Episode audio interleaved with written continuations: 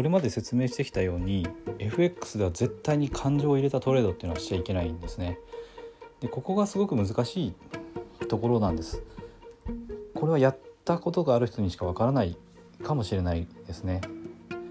本で勉強しただけだとなんで人がそんな行動をとるのかっていうのが結構理解できないようなことを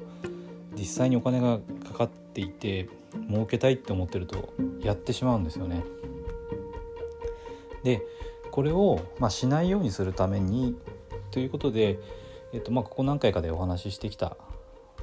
ことでもあるんですけどもまずはお金がかかっていないデモトレードでちゃんと練習することですね。でその次に少額のお金を入れてリアルのトレードでルール通りできるようにしていく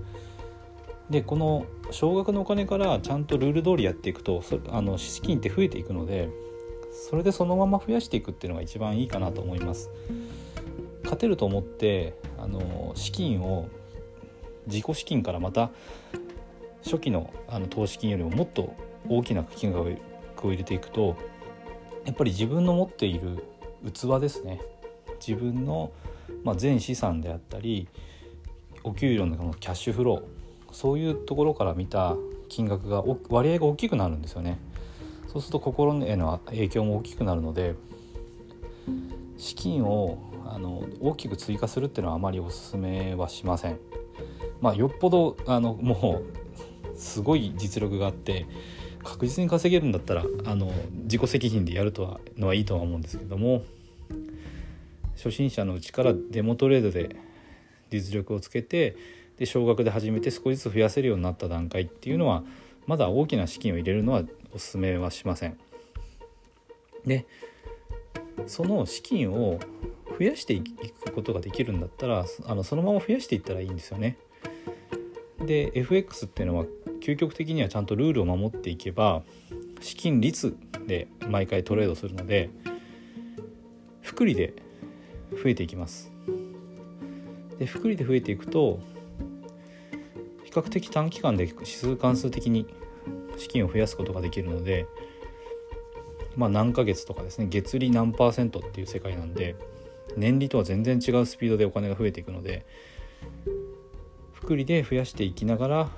その大きくなった金額と向き合って金額が増えるとだんだんあのメンタルに感情に影響してくるようになってくると思うんでそれと向き合いながらお金と一緒ともに自分が成長していく自分のメンタルが成長していくっていうのが一番望ましいあり方かなと思います感情を入れるトレードっていうのは本当にあの資金を失う行為なので感情を入れないっていうのがもう本当に大事です。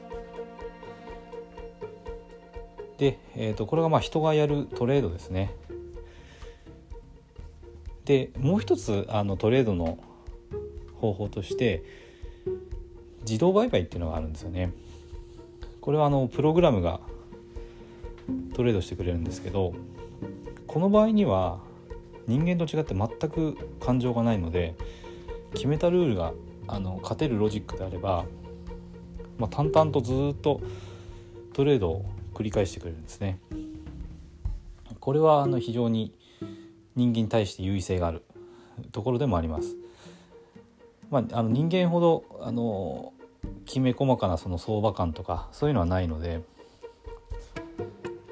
あの相場がそのプログラムに合ってなかったら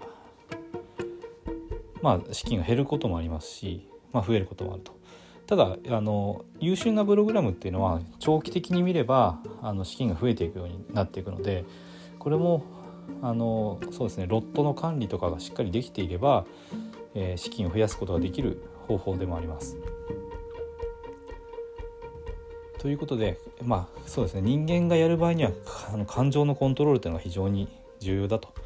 いうことですね。で感情をあの排除した方法としては自動売買っていうのも手段としてありますよというお話をしました最後まで聞いていただいてありがとうございます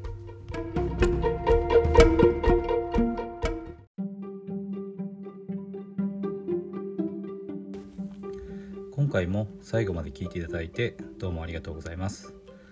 チャンネルの説明ページに私がどんな人間なのかを知ってもらえる1分半ほどで読める簡易プロフィールのリンクを貼っています。